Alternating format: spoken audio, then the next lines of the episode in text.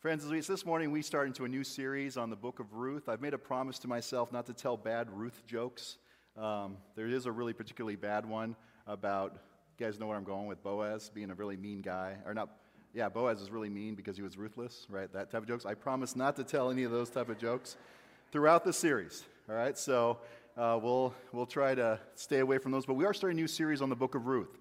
And it is connected to the book of Judges, and you'll see that right from the very beginning of the text, uh, that these are connected. It's kind of a, a little bit of an unusual move in, in a church uh, expression during the season to use uh, these books as kind of lead ups to the season and then into the season because when we come to Palm Sunday, we'll actually be using a text from Ruth on that Sunday. And so that's kind of an unusual move. Um, and so, uh, unusual but also I think there's some particular things in the book that are going to stand out for us. There'll be a special place for us as we go throughout this season. And so as we go into this, let's, let's pray here, and then we'll get into our, our sermon this morning. Lord, thank you for the text that we've heard already this morning. Thank you for the way that your Spirit is moving in this, in this space and, and in this season already as, as you gather your people together, as you uh, gather us to a place even in ourselves, in our own hearts, uh, where we take uh, inventory. Lord, our desire is to be the faithful to you. That's our desire. Our desire is to be loving to one another, and our desires express our love for you in every aspect of our being. So use this season uh, for us and in us, for your Spirit to continue that good work of preparation, preparing us for each day throughout this journey. We praise in Christ's name. Amen. Well, this last week on the radio, I heard a quote value the things you can control. Value the things you can control. It was in an advertisement uh, that I heard. Uh, and the pitchman was observing that this is one of the lessons that we have, uh, that we've learned over the last two years, that we're supposed to value the things that we can control. Uh, the hearer is then encouraged to address their hair loss with hair grafts. and in so doing, you're valuing the things you can control. My hope is that the lessons of this past two years are not limited to just merely servicing our own vanity. That's my hope.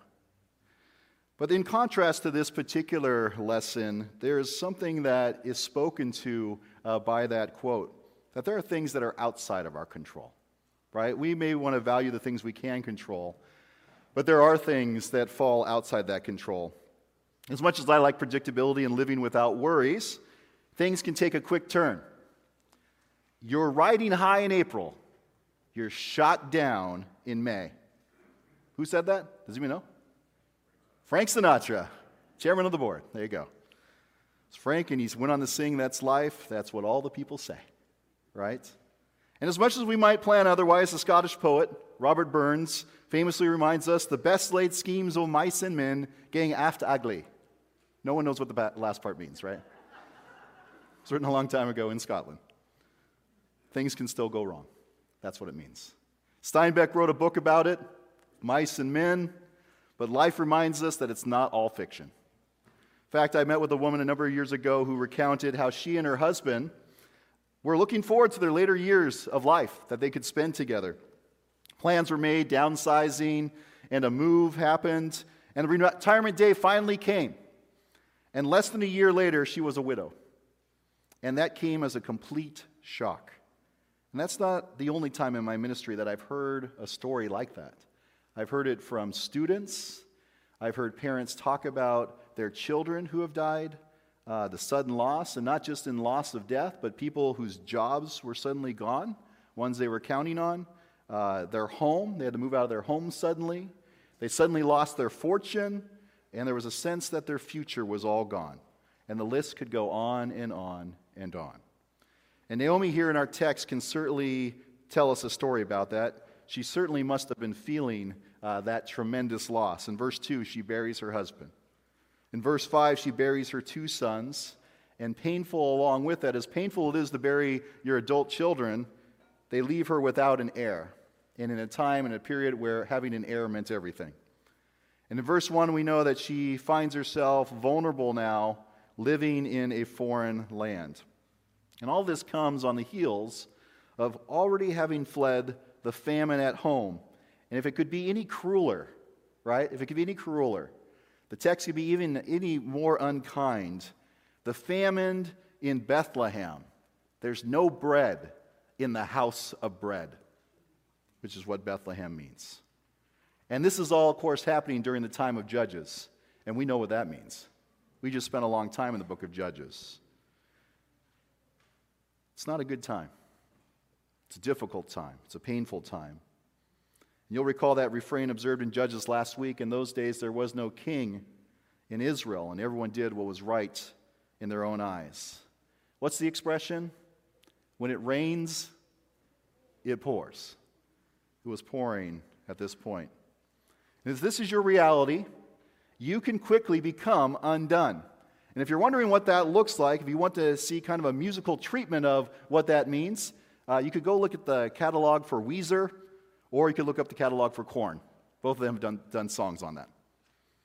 But this is where she's living. And that though the psalmist writes in Psalm 46, God is our refuge and strength, a very present help in trouble, I bet Naomi struggled to see that.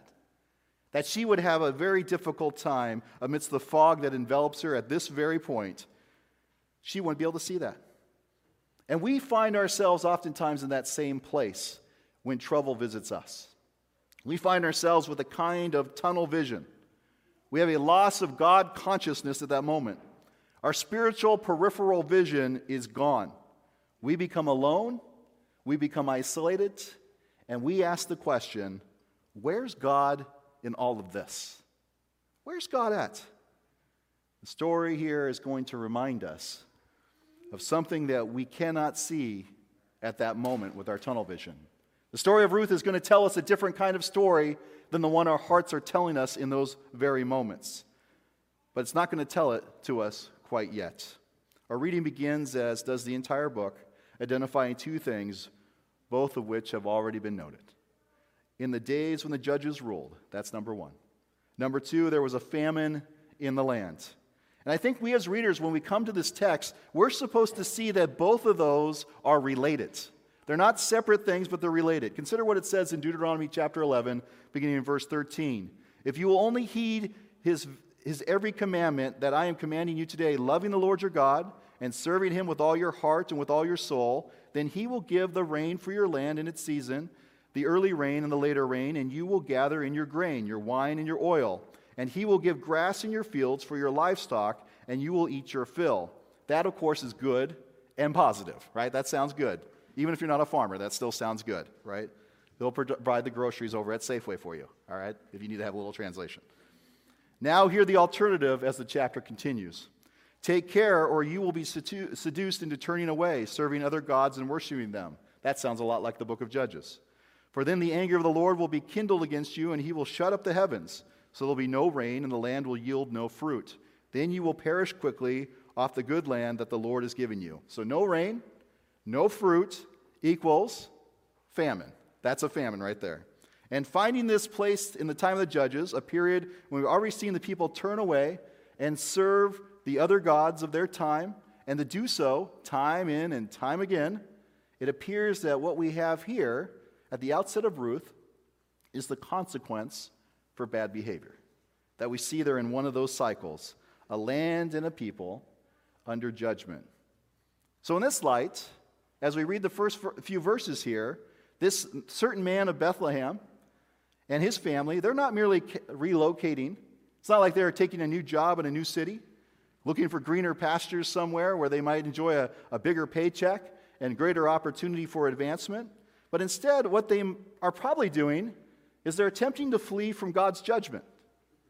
If that's the case, if Deuteronomy is accurate, and the time of the judges is where they find themselves, the more appropriate response here would, would have been one of confession and repentance of the people for the healing of their land.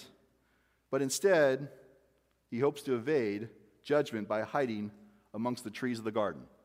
That sounds like an old story. That goes all the way back to Genesis. And that seems to be the place where we oftentimes find ourselves.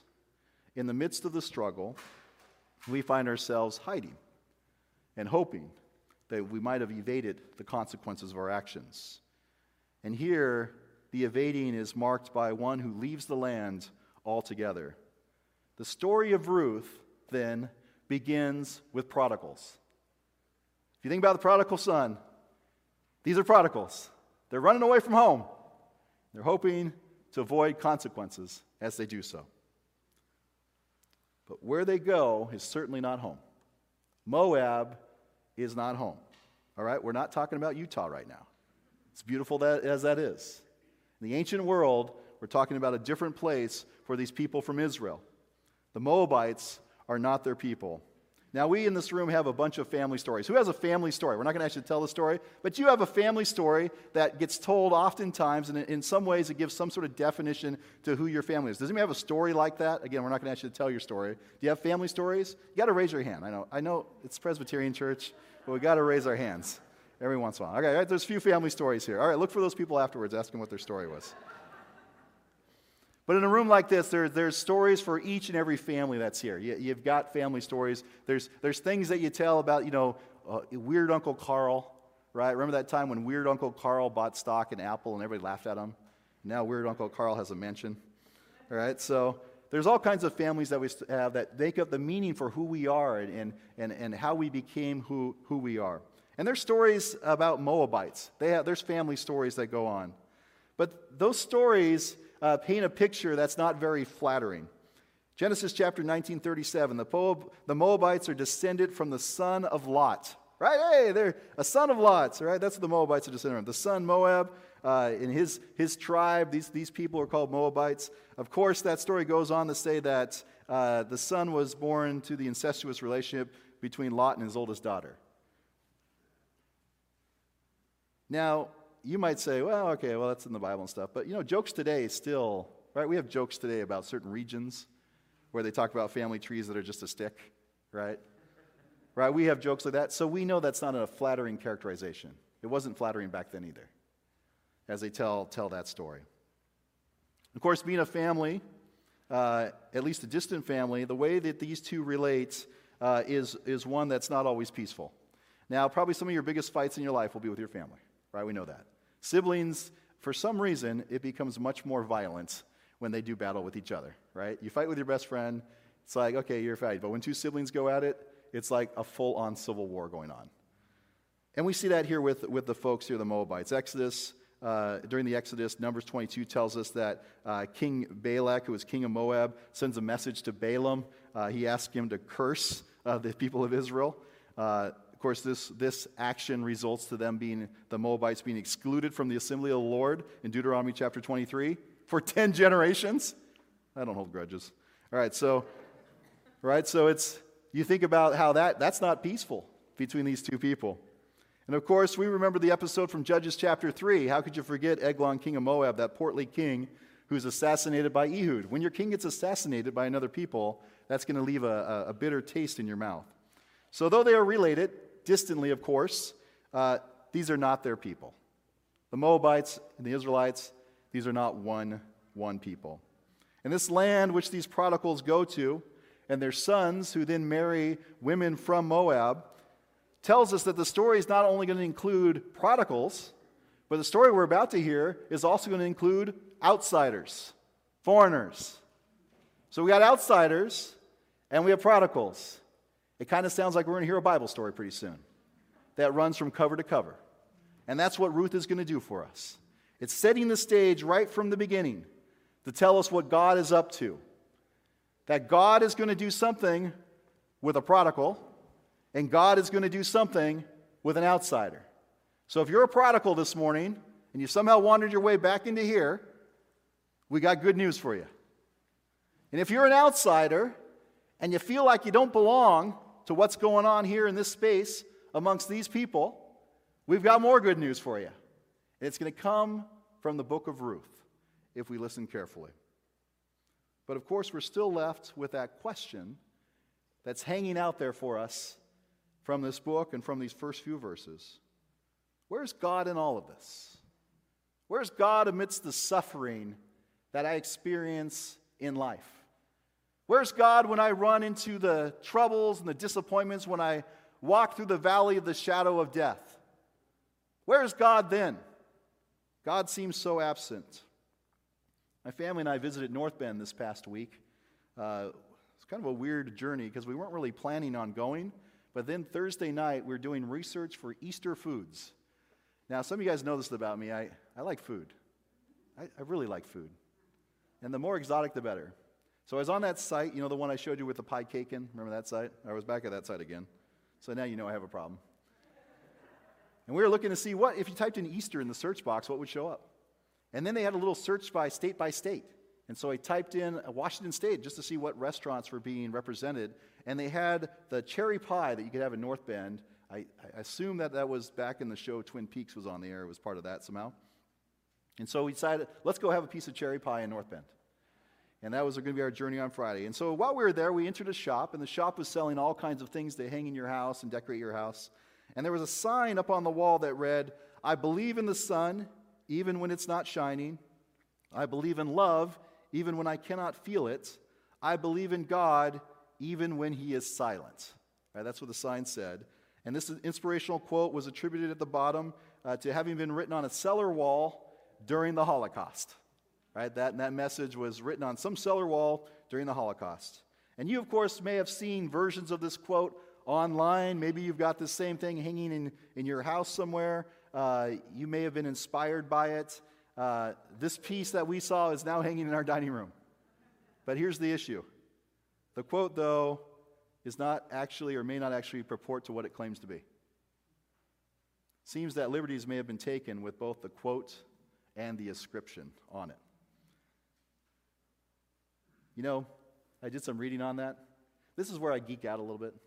I buy a quote, and then I try to research the quote, and I read a bunch of stuff. Like I said, I have a problem. Seems to have multiple facets to it. And I looked up this quote and was reading about it, and, and the more I learned, it looks like it may have been the victim of a game of telephone. That there was a quote at one point, and tale after tale after tale, it finally came to the version that we now have hanging in our dining room. And of course, it, it, it exists in this form for us because don't you like to feel like a, a stalwart in life? Like a, the story that you are somehow this hero amongst the crashing waves of life? Don't we like that feeling that, that our faith will sustain us in the shadow of death? It makes a great human interest story. That, I, that I'm somehow in that cellar facing the most difficult hour of my life and watching the destruction of my people, and I scrawl a poem on the wall, right? Like, that's a great story. And it's like, wow, what human endurance. It's amazing. It's the reason why we watch triathlons. It's also the reason why I don't watch triathlons human endurance. But Ruth reminds us of another story. It tells us a different story. We might create the shiny story, but Ruth tells us an altogether different story right from the beginning. And that story peeks out at us in a way that stories in the Old Testament oftentimes do. And I think of the story of Job. Remember the book of Job, how it starts out? This man named Job. And you already know everything you need to know about what's going to happen in the next few chapters in Job just because you know that line. Because Job means persecuted. So you know you're going to read a story that's going to be a difficult one to come. And we see the same thing here in Ruth. That when the reality of life is depicted to us on page, the one that we run away from, the that, one that we try to insulate ourselves from and isolate ourselves from, the one that includes difficulty and trial and struggle and, yes, death.